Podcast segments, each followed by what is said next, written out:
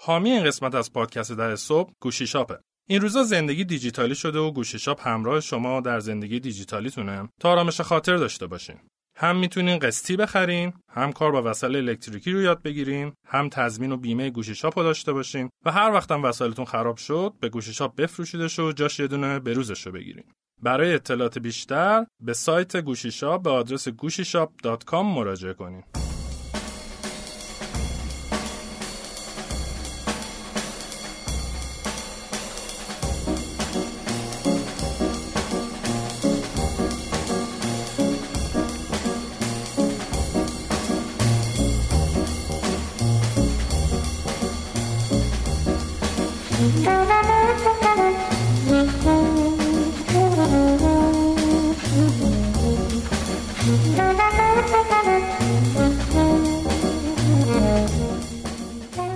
سلام امید جان. سلام احسان. سلام مخاطبان.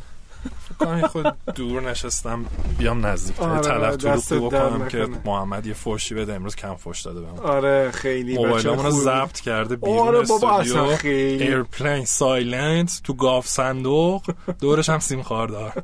انصافه دیگه. به هر حال خودمون گفتیم که چرا این کارو می‌کنی. اینا چک لیست بده. خب چه خبره؟ سلامتی. نه ولی کار خوبه. من یادمه که توی مصاحبه با آقای محمدی که رفته بودم تو استودیو دیجیکالا، آره، بعد خب مثلا آدمای زیادی اونجا صدا بردار داشتیم، عکاس فلان این داستانا، بعد چند تا کیف بود. خواستم مصاحبه رو شروع کردیم و نه وسطش فکر کنم صدای دینگش هم میاد. خواستم باحال کی دینگ که من براش نگاه کردم، ستای همدیگر نگاه کردیم، موبایلام رو میز بود و اینا دیدین. خب موبایل همه مثلا سایلنت و اینا، بعد تو اون کیفا بود، هیچ جورم نمیسام وسط من پاشم و حالا چیز کنه اینا. فقط دعا میکردم تا مثلا موقع بریک دوباره این زنگ نزنه، به همین دینگه ختم بشه. آره به همین دینگه ختم شه. خلاصه که موقع ضبط حتما یک چک لیستی باشه که برای پادکست ببریم بیرون. آره موبایل همه رو ضبط کنیم بریم بیرون، کار خوبیه. خب مثلا امروز چی داری در چند تا برامون اختیار داری استاد؟ بخچه هنداتات ام، یه مقداری ما با امید که صحبت می‌کردیم بحث رقابت و نمیدونم این حرفا مطرح شد در زمینه برنامه بازاریابی یکی دو تا اپیزود پیش. فکر کردیم بد نیست یه ذره اصلا راجع به مفهوم رقابت حرف بزنیم. گفتیم حالا که راجع به استراتژی صحبت کردیم، راجع به برنامه بازاریابی و استراتژی بازاریابی و این حرفا صحبت کردیم، دیگه راجع به رقابت هم حرف بزنیم، کارو به یه جایی برسونیم و یه ذره راجع به مفهوم جذاب رقابت صحبت میکنیم که اصلا این رقابت حول یک گروه از مشتریانه که معمولا بازار رو شکل میده و اگر رقابت وجود نداشته باشه تقریبا میشه گفت که هیچ بازاری شکل نمیگیره. موافقی با این حرف امید یا نه؟ م... اگر رقابت نشه بازار شکل نمیگیره؟ نه. پس اینکه تعریف در بازار چی باشه؟ یه گروهی از آدم‌ها که دنبال اینن که یه سری چیزو به یه سری آدم بفروشه. بازار دیگه. تو الان خب تو اقیانوس آبی پس چیه؟ خب دیگه اقیانوس آبیه. بازاره دیگه. آره بازاره، ولی خب به این معنی نیست که رقابت وجود نداره. رقابت کمه به نسبت اقیانوس قرمز. ممکنه تو تو یه چیزی هیچ رقیبی نداره. ممکنه که نه، واقعا ممکنه هیچ رقیبی نداشته باشی هیچ وقت. ممکنه تو آره یه یه یک تکنولوژی داری پتنت کردی میدی هیچ کی دیگه نداره. خب اینم یه نوعی از رقابته که میگیم این انحصار کامله که خیلی کم پیش میاد که یکی واقعا به این سطح برسه. مثلا یه رانتی، یه مجوز چی چی، یه مزیت ناعادلانه‌ای، خب یه تکنولوژی خاصی. خب چند الان حضور ذهن ندارم ولی احتمال خیلی زیاد به نظرم هستن چیزایی که به هر حال یه کتاز بودن و دارن میرن جلو. این مینیممش مجوزه دیگه. ببین تو ایران بجز موضوع استخراج نفت فروششو نمیگم، خواه. هیچ محصول دیگه ای سراغ داره که صد درصد انحصار باشه و رقابت نداشته باشه؟ ببین میگم الان حضور نه، ولی فرض کن یه چیزی که تو ایران نمیتونه تولید شه، خب مجوز ورودش هم با پارتی بازی فقط به اجازه دادن، یا فقط مثلا فرض کن غیر از نام کش... تو کشوری که تحریم نیستن فقط فلانجا داره و تو هم وارد کننده است فلانجایی، پس انحصار عملا انحصاره دیگه. خب حالا خیلی مهم نیست ولی ام. بله به نظر من کیسی هست که تو حداقل توی بازه زمان هیچ رقیبی نداری تو چیزی که داری میدی. به نظرم شدنیه. نمیدونم والله آخه میدونی آخه یه بحثی هست که ما داریم مثلا راجع به اقتصاد مملکت صحبت میکنیم، یه وقتی هست داریم راجع به استارتاپ ها حرف میزنیم، داریم راجع به بیزنس صحبت میکنیم دیگه، یه محصول یا خدمتی رو داریم که رقیبی هم نداره. این نکته‌ای که هست حالا نقطه شروع خوبی هم بود به نظرم برای بحث. ببین مثلا مجوزها و این حرفا واقعا برای کنترل رقابته، قبول داری اینو دیگه؟ پورتر میگه دیگه، میگه که تو توی اون ساختار رقابتی که داری یکی از تهدیدهایی که وجود داره تهدید تازه وارد است. تهدید تازه وارد رو چه شکلی میاد خنثی میکنه صنعت؟ مثلا میاد مجوز میگه بده، یا مثلا هزینه اولیه ورود تو به این بازار رو سخت میکنه. مثلا حالا توی یه سن مثلا یه صنعتی برای اینکه رقابت رو در داخل خودش نگه داره، این شبه انحصار رو نگه داره، میگه که باید به صنف مجوز بگیری، بعد صنف هم انقدر شرایط رو سخت میکنه که تو نمیتونی وارد بشی. مثلا یکی از جاهایی که استارتاپ ها خیلی دچار مشکل میشه معمولا سر مجوزاست. این قضیه خوشویی آنلاین بود دیگه که اومدن نمیدونم بنده خدا رو بازداشت کردن، بعد گفتن میگفت آقا من خوشویی نیستم که بیام اصلا مجوز بگیرم، من مثلا یه پلتفرمی هم که میگیرم لباسا رو میدم به مثلا خوشویی، هر چی میکشیم از درک نشدن مفهوم پلتفرم. آره آره. داستان اسنپ هم دقیقاً به نظر من داستان آپارات اینجوری آره. بود، نمیدونم دیوار الان همین جوریه، آره. نمیدونم آره. شیپور همین جوریه، یعنی اینا پلتفرمه. خدا من جای اینا بودم بودجه میذاشتم رو فرهنگ سازی و آموزش مفهوم پلتفرم به جامعه. خیلی جدی جامعه نه به نظرم بیشتر به قانونگذارا و اینا جزوی از جامعه دیگه آره. جا بیفته. نه خیلی آدمای عادی، من خیلی دور و برام آدمایی بودن که حالا تو از از کاری و اینا تو این حوزه ها نیستن، خب طرف حتی آرتیست فلانه جزو جامعه است دیگه، خب و داره از این محصولات استفاده میکنه و اونم این مفهوم رو خب نمیفهمه. به نظرم حالا خارج نشیم از بحث خودمون. آره خلاصه اینه که این بحث رقابت خب جنبه‌های مختلف داره دیگه. مجوز خب به نظر من دلایل زیادی داره برای این نساختنش که تازه وارد نیاد تو مثلا رقابت نکنه. نه یکی از انگیزه هاش ممکنه در مثلا مجوزهای صنفی، یعنی مثلا مجوزی که یک صنف صادر میکنه، مثلا صنف طلا فروشو صادر میکنن، مثلا حالا ما چون خودمون زرگری که هر کسی نیاد, نیاد. خب این خب... یعنی که تو داری مانع ایجاد میکنی و رقابت به نفع خودت تنظیم میکنی. نه دیگه تو داری یه مینیمم کیفیتی رو تضمین میکنی خب و میخوای رگولیت کنی. خیلی قبول ندارم من. حالا اصلا بعضا بحث ما مجوز نیست. یه سوال بپرسم. بپرس. این نماد رو میشناسی دیگه؟ آره. خب این نماد میاد میگه که تو به عنوان یک سایت فروش اینترنتی باید یه مینیمم ریکوایرمنت ها الزاماتی رو داشته باشی برای اینکه من بهت مجوز بدم. بعد من مشتری وقتی که دارم میرم داخل سایت میخوام خرید بکنم، قاعدش اینه که وقتی که این نمادو میبینم باید اطمینان بکنم به اینکه این کلاهبردار نیست، باشه از یک حالا معیارهایی که یکی این معیارو چک کرده که آره یکی این معیارو چک کرده. خب این نماد قاعدتا به نفع مشتریه، ولی بس... برای بسیاری از کسب و کارها یه سنگ خیلی بزرگه. نمیدونم درگیر این نماد شده تا نه, نه ولی اینی که این نمادو بد طراحی کردن، معیارش اشتباس، طول میکشه، گرونه، حال هر چی هست، این یه بحث جداییه. اصلا به نظر باید وجود داشته باشه یه چیز مثل این نماد یا نه؟ ببین اگر یه چیزی باشه که من اگه میخوام برم جای خرید کنم اونو ببینم با خیال راحت خرید کنم، بدونم یارو کلاهبردار نیست، من مشتری معلومه که دوست دارم، چرا نشته باشه. بعد خود خود این نمیتونه تبدیل بشه به یه رانت برای یه عده که بتونم برای اینا بستگی چجوری طراحیش کنم، تر بگیرن. یعنی بستگی چجوری طراحیش صحبت می‌کنیم. باشه خب تو اگه درست طراحیش بکنی، خب برای همه امکان مساوی بذاری، پیچیدگی عجیب نداشته باشه، نه خیلی عالیه، برای همه خوبه. آره قطعا. حالا اینی که مجوزگیر داره اشتباه فلان اینا، خب بحث طراحیشه، حالا ممکنه قصدی پشت سرشه، ممکنه که میخواد یک انگولکی بکنه. خلاصه این که من همیشه یه احساس مثلا پارادوکس و دوگانگی میکنم. از یه طرف میگم که خب این مجوزها اگر داده بشه به نفع مشتریه، ولی به خاطر اینکه بد اجرا میشه به ضرر کسب و کاره. واقعا باید چیکارش کرد اینجا؟ یا یا ما مثلا میتونیم رویه ها رو اصلاح بکنیم در نهادهایی که دارن مجوز میدن، یا نمیتونیم این کارو بکنیم. بعد به سمت مشتری بریم یا به سمت کسب و کار و بهبود فضای کسب و کار بریم؟ ببین مثلا الان استارتاپ های اخیراً گفتن استارتاپ های بیمه‌ای باید دارن مجوز بگیرن از بیمه مرکزی، نماد بگیرن. نمیدونم استارتاپ های توریسم گفتن بعد دارن بعد جمعش کردن. فکر آره. مصاحبه توحید بود دیگه، گفت چی سازمان نه ها ضد شورای آره یه شورایی بود، مقررات زدایی آره. یا یه چیز اینطوری بود که گفت کارش بوده اینا رو جمع کنه، بازه بود. آره خلاصه یه مقدار سخته، ولی خب یه سری از مجوزها واقعا برای کنترل وروده به نظر من. بخاطر اینکه یه رقابتی داخل صنعت وجود داره، طرف احساس تهدید میکنه. آقای تا... مثلا تاکسی و آژانس‌های قدیمی که میرفتن به هم میریختن، نمیدونم بازی اسنپ و تپسی و نمیدونم دفتر ممکن دفتر اینا رو تو شهرهای مختلف ممکن بود به هم بریزن، به خاطر این بود که احساس میکنن ساختار رقابت داره داخل به هم میخوره. از سمت تازه وارده احساس تهدید میکردن. امکان قانونیش برای اینکه جلوگیری قانونی بکنن از اسنپ و تپسی رو نداشتن، در نتیجه واکنششون اینجوری بود، ساختار رقابت داخل صنعتشون داشت به هم میخورد.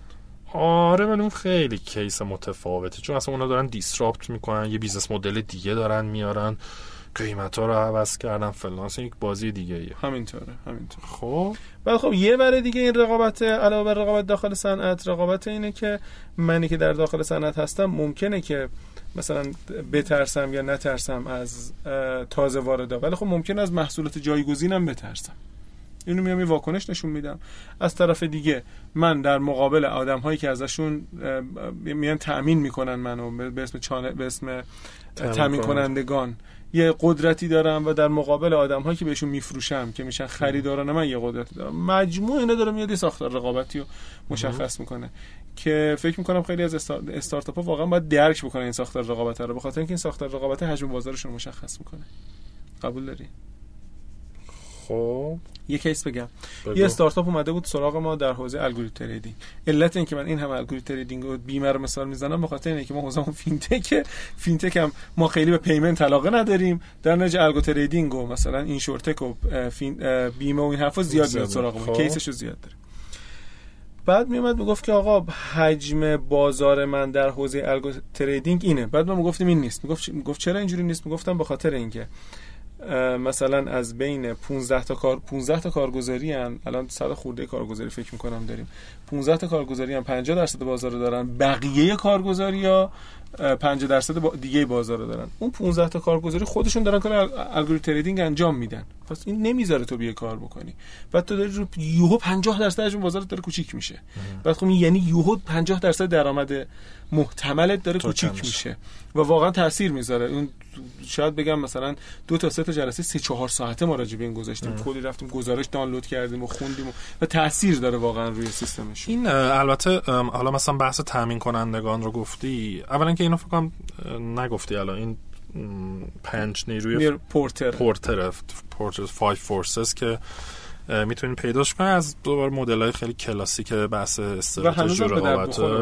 باز آره من خیلی هیچ وقت باش به این با این با این مفهوم با این ادبیاتش کانکت نکردم، ولی خب ذهنیتش هست. مثلا همین که تامین کنندگان که میسم میگفت، خب پورتر و تئوریاش از خیلی قدیم بوده، اون موقع خیلی بحث تولید بوده، تو مواد اولیه میخری تولید میکنی میدی به مثلا آره. مشتری، نه شرط فعلی میشه چی؟ مثلا اسنپ و تپسی راننده هاشون انگار تامین کننده شونن، خریدار مشتری شونه. آره یا الان دیجی کالا مثلا یا قبلا بامیلو که وجود داشت مارکت پلیس بودن، یک سری فروشنده داشتن عملا انگار تامین کننده است. یا همین الان حتی مدل ریتیل دیجی کالا و ای کامرس های دیگه یه تامین کننده بهشون کالا رو میفروشه، اینا انبار میکنن. بحث اینه که چقدر اینا قدرت چونه زنی دارن با اون تامین کننده. خب تامین کننده چقدر میتونه اینا فشار بیاره؟ ممکنه یهو بگه که آقا من اصلا بهت کالا نمیدم، ممکنه شما مثلا اسنپ تریپی، نمیدونم علی بابایی، تامین کنندت کی میشه؟ میشه هتل‌ها، میشه پر ایرلاین ها. آره یعنی ایرلاین ها. و از اون طرف مثلا قدرت چانه زنیشون چه شکلی؟ مثلا در مورد اسنپ تپسی میره بالا، ممکنه که اینا گروه تلگرامی تشکیل بدن یا برن یه سرف اتحادیه و اینا تشکیل آره. بدن، بگن آقا ما در ساعت فلان تا فلان نمیپذیریم، اعتصاب میکنیم، اعتصاب میکنیم. قدرت چانه زنیشون رو داره میبره بالا. اونورم بحث دوباره مشتری دیگه، دوباره مثلا اینکه آقا تو هم تحریم کنی، به قیمت اعتراض کنی، نمیدونم نخری فلان. پس اینا به قول مثال یعنی دینامیک بیزنس رو خلاصه عوض میکنه. حالا ممکنه رو بازار تاثیر بذاره، رو رقبا تاثیر بذاره و غیره. این دو تا از نیروهای پورتر عزیز بود. و یکی دیگه هم که گفتی تازه وارداست، یعنی یک کسایی که قبلا نبودن میان تو بازی و رقیب میشن. شاید مثلا کیس آپ بتونه یک مثال خوبی باشه از از کسی که یهو تازه وارد بوده، یعنی قبلا نبوده تو بازار مثلا گردشگری یا بلیت پرواز و غیره، اومده تو. چی بود دو تا دیگه؟ یه دونم رقابت داخل صنعت که یه ذره راجعش صحبت بکنیم، و در نهایت هم رقابت تحت مسئول جایگزینه. من الان به ذهنم رسید ما توی صنعت ویسی هم میتونیم اینو بگیم، ما یه رقابتی در داخل صنعت ویسی داریم. جایگزینای ما کیان؟ مثلا فرض بگیریم روش‌های دیگه تامین مالی ان، مثلا فرض بگیریم طرف بره وام بگیره، یا مثلا شاید انجل اینوستورا، حالا اونها خیلی نزدیکمون. تازه واردا کیان؟ آدم‌هایی ان که جدید میخوان بیان وارد بشن، خصوصا سنتیه که پول دارن. ولی مزیت رقابتی ما نسبت بهشون چیه؟ اینه که ما دانش انجام دانش کار داریم، یا اینجوری بگم مهمتر از همینه که فضای اکوسیستم رو میشناسیم، تامین کننده هامون و ریسک پذیری دارین دیگه. آره و ریسک پذیری دارین، اینقدر ریسک رو تا حالا تجربه نکردن. الان البته یه دز شنونده های ما احتمالاً بعد و بیرا میگن این وی سی ها کی گفته ریسک پذیرن؟ راست میگم به خدا. آره وی سی رذیل، وی سی رذیل. تامین کننده های ما هم اونایی ان که میان پول میذارن، مثلا مثل بانک‌ها و این حرفا، برای اینکه صندوق وی سی تشکیل بدن. و مشتریای ما هم یا خریداران ما هم که استارتاپان. یعنی میدونی این دینامیسم به خاطر اینکه روی ف... روی کل بیزینس سوار شده، احتمالاً قابل تطبیق رو بقیه جاها. بعد دیدی همه اینا هی به هم لینک میشه، مثلا به اون بیزنس مدل عزیزت که یه جایی داری که روش‌های جایگزین تو لینک کانواس، آره. تو مناب میگه که چی بوده که اگه مثلا تاکسی اینترنتی روش جایگزینت آژانس و نمیدونم، آره. نقل عمومی و تاکسی در بسته. این عملا یه تیکش اینجاست و یه تیکش سایر رقبایی هست که توی این دارین. نقطه تلاقی این علوم و مفاهیم و اینا همیشه برای من خیلی جذاب آره، بوده خیلی جذاب. وقتی همشو میبینین دور هم نگاش میکنین، دید خوبی برای تحلیل کسب و کار میکنین.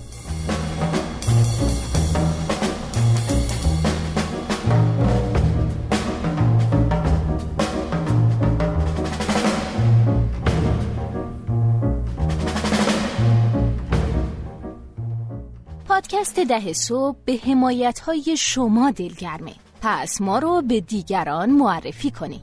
بخش‌هایی از پادکست رو که دوست داشتید یا قسمت‌ها و مهمان‌های محبوبتون رو در رسانه‌های اجتماعی با دیگران به اشتراک بذارین و ما رو هم تگ یا منشن کنید. به ما و دیگران بگید که چرا پادکست ده صبح رو گوش میدین و چه تأثیری توی کارتون داشته. خوشحالیم که شنونده ی پادکست ده صبح هستید.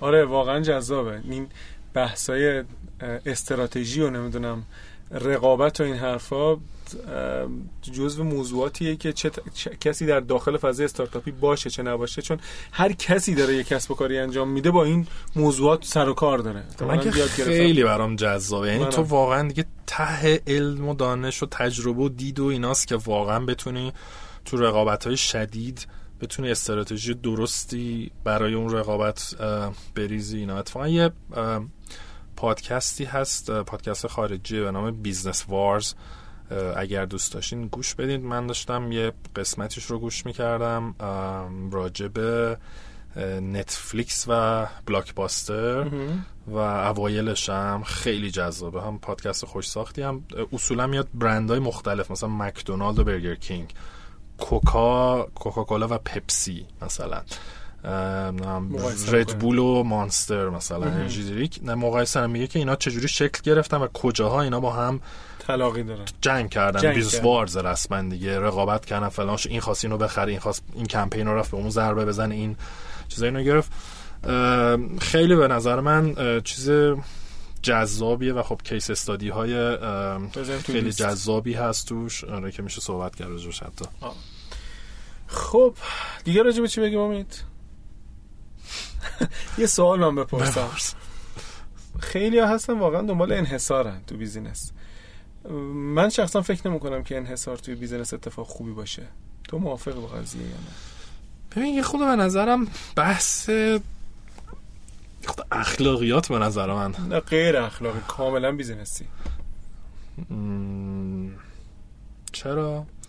ببین حالا اخ... اخلاقیات به کنار، خب کلا این باز میتونه یک جور حالا سیاست یا استراتژی باشه که آقا ما تا بتونیم میریم انحصار طلبی میکنیم، حالا خیلی شاید با ظاهر خوشگل‌تر، و این باعث میشه که بقیه دسترسی پیدا نکنن به اون حالا تامین کنندگان ما یا به اون مشتریان ما یا هر چی، و تو خیلی سریع میتونی با خیال راحت رشد کنی، انگار میری بر خودی اقیانوس آبی اون پشت درست میکنی. خب این مشکلی هم که داره اینه که داری درست میکنی و هزینه‌های درست کردن رو داری میدی و هیچ و هزینه‌های این انحصار رو داری درست میکنی، بعد بقیه هم کم کم توجهشون جلب میشه، میای و شروع میکنی به جنگیدن با بقیه. چرا باید کل این هزینه‌های این جنگو تو بدی؟ هر اینکه خب برای اینکه دو دو چهار تا داره، نمیگم همیشه باید بدی، هیچ وقت نباید بدی. خب احتمالاً خب مثلا چه میدونم دو جایی که حالا تو هم اگه مثالی تو ذهنت بگو، مثلا جاهایی که من شنیدم، مثلا یکی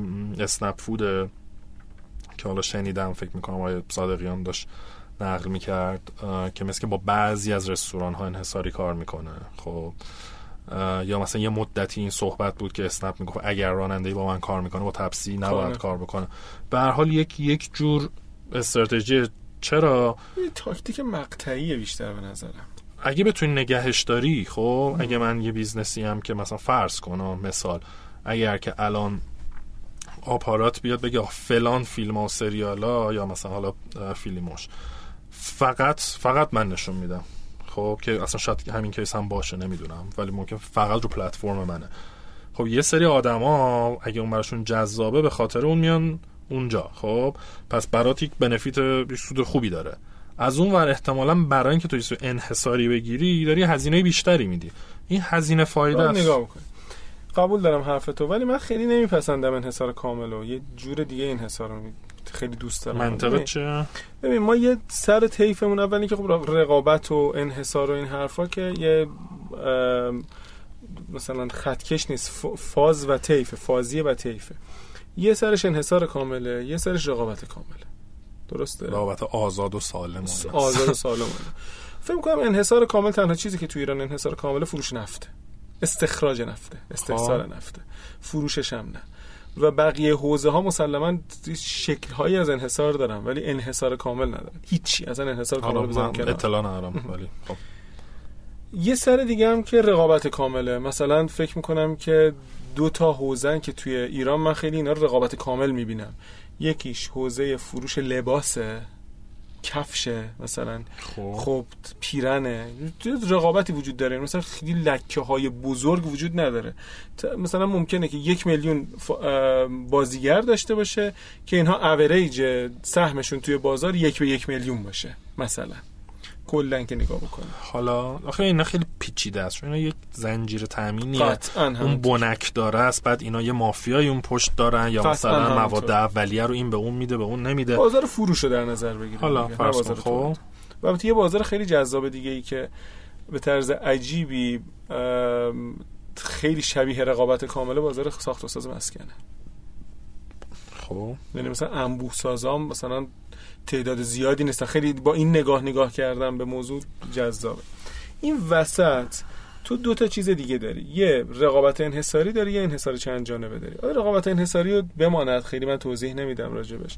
رقابت انحصاری تعداد زیادی بازیگر داری که اینا مثلا این سری محصولاتی دارن ارائه میدن که این محصولات الزاما با هم قابل جایگزینی نیستن. مثلا توی راسته خیابون رو در نظر بگیر که چلو کبابی هست، یه پیتزا فروشی هست، یه فلافلی هست.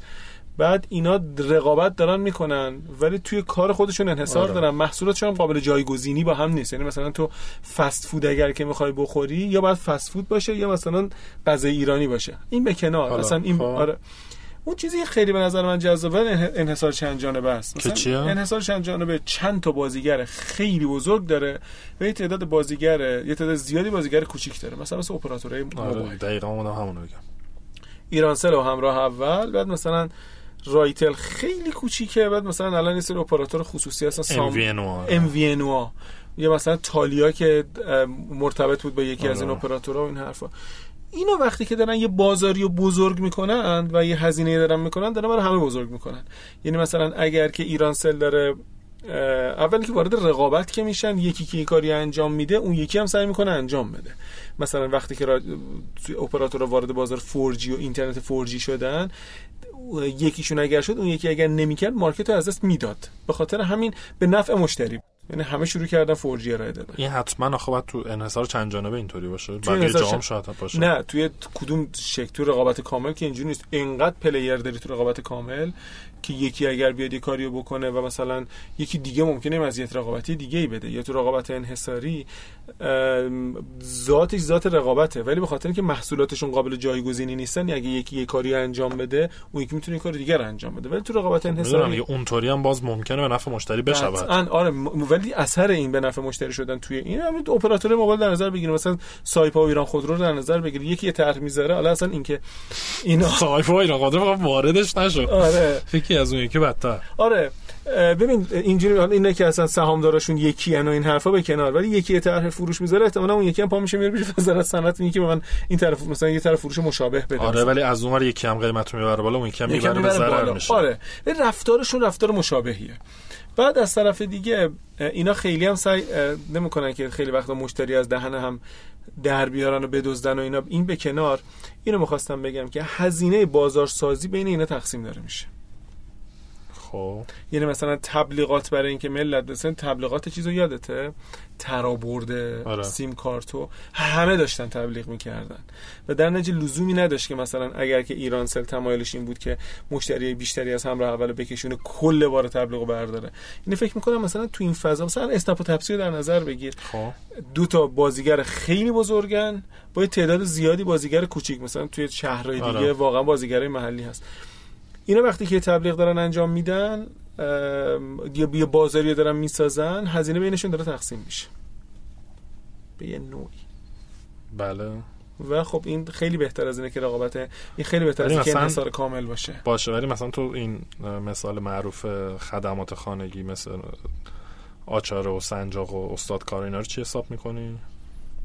اندازه‌شون رو نمیدونم ولی اگر مثلا اونم این... یعنی داری چند جانبه حساب میکنی یا؟ آره دارم این حساب چند جانبه حساب میکنم. تو س... توی فروش بیمه ها بیمیتو بیمه بازار از کیو اینا نمیدونم بیمه دات کام هم هست یا نه، ولی این سه تا مثلا شاید هشتاد درصد نود درصد فروش بازار آنلاین بیمه رو داشته باشن. این انحصار چند جانبه است و مثلا وقتی که دارن تبلیغ میکنن تبلیغ فروش آنلاین بیمه رو دارن میکنن مردم رو کلا دارن به سمت میارن و خب مثلا طرف من مشتری وقتی که میام میبینم که مثلا محصول بیمه بازار میام با اسکی و بیمیتو مقایسه میکنم هر کدومی که خواستم میام خریداری میکنم. آقا اینطوری اگه داری حساب میکنی تقریبا همه استارتاپ هایی که میشناسیم حالا همش نه ولی خیلیاشون انحصار چند جانبه است که ما تو خیلیا آره همینطوره، سفر همینطور، تو انترتینمنت همینطور، شاید تو ادتک همینطور، تو یا نمیدونم تو اغلبش آره تو واقعا تو اغلبش تعداد حالا جذابیتش هم به همینه دیگه، مگه اینکه مثلا یوهو یا اینا یه اشتباهی بکنن یا مثلا بقیه قدرتی بگیرن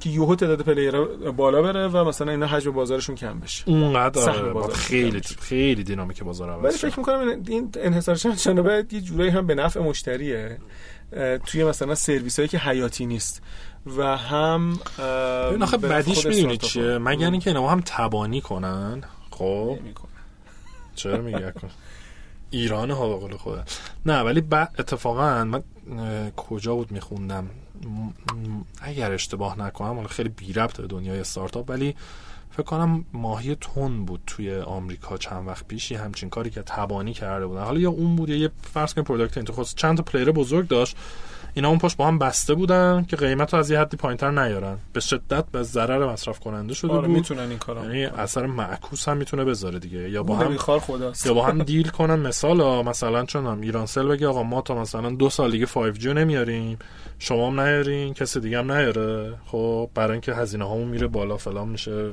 آره ممکنه این کارم بکنن، اینا به هر حال برای خودشون کنسرسیوم دارن نمیدونم اتحادیه دارن صنف دارن تو این ممکنه بیان این کارو انجام بدن. آره تیغ دو لبه است ولی به نظر ولی نمیدونم خیلی شاید این حرفی که دارم میزنم خامه ولی به نظرم میاد که استارتاپ ها اگر که بتونن برن به سمت یه جایی که در داخل این انحصار چند جانبه باشن مشروط به اینکه رقابت خوردشون نکنه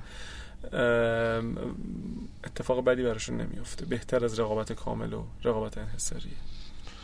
و فکر کنم دیگه آخرای این قسمتیم با واژه شیرین مزیت رقابتی به نظرم تمومش کنیم و یادآوری این که واقعا مزیت رقابتی با نقطه قوت فرق دارد. خب و این یکی از بزرگترین اشتباهاتیه که من توی حالا هم استارتاپ ها هم کسب و کارا میبینم و این خیلی عادیه که یه استارتاپی نقاط قوت خوبی داره ولی مزیت رقابتی خوبی نداره، میتونه خیلی عادی باشه و این خیلی در واقع شکننده میکنه، والنربل میشه، نه فارسیش چی، آسیب پذیر، آسیب پذیر بره. آسیب پذیر میکنه، ولی همین ذاتشه به نظر من، برای اینکه نگاه که میکنی میبینی تو شاید چند سال اوله استارتاپ هیچ چیزی نداره که دیگران بتونن خیلی سخت بهش برسن یا نتونن یا فلان. یعنی همین الان نگاه کنین، حتی ما استارتاپ‌های خیلی درست حسابی و بزرگی داریم که واقعا اگه یه رقیب قدر بیاد تو توی بازار، که فکر کنم یه توییت یا اینستاگرام بازی هم چند وقت پیش راجع به این نوشتیم، الان یه چیز داره یادم میاد. آها اون نقل قول تو بود اصلا. آره آره چه جالب که میسم توی یکی از پنج میلیارد تو پنج میلیارد تومان میخوای. آره اگه آره اگه پنج میلیارد تومان میخوای و یه سرمایه‌گذار رو رقیب شاخ به شاخ تو پنجاه میلیارد سرمایه گذاری کنه، چه جوری دووم میاری؟ چی باعث میشه دووم بیاری؟ آره اینو بذار قسمت بعد راجعش حرف بزنیم، خیلی موضوع خوبیه. بسیار عالی، خیلی خوشحال میشیم. خب دوستان خیلی ممنون ما رو گوش کردین، ان شاءالله در رقابت ساله و موفق باشید. خدا خداحافظ.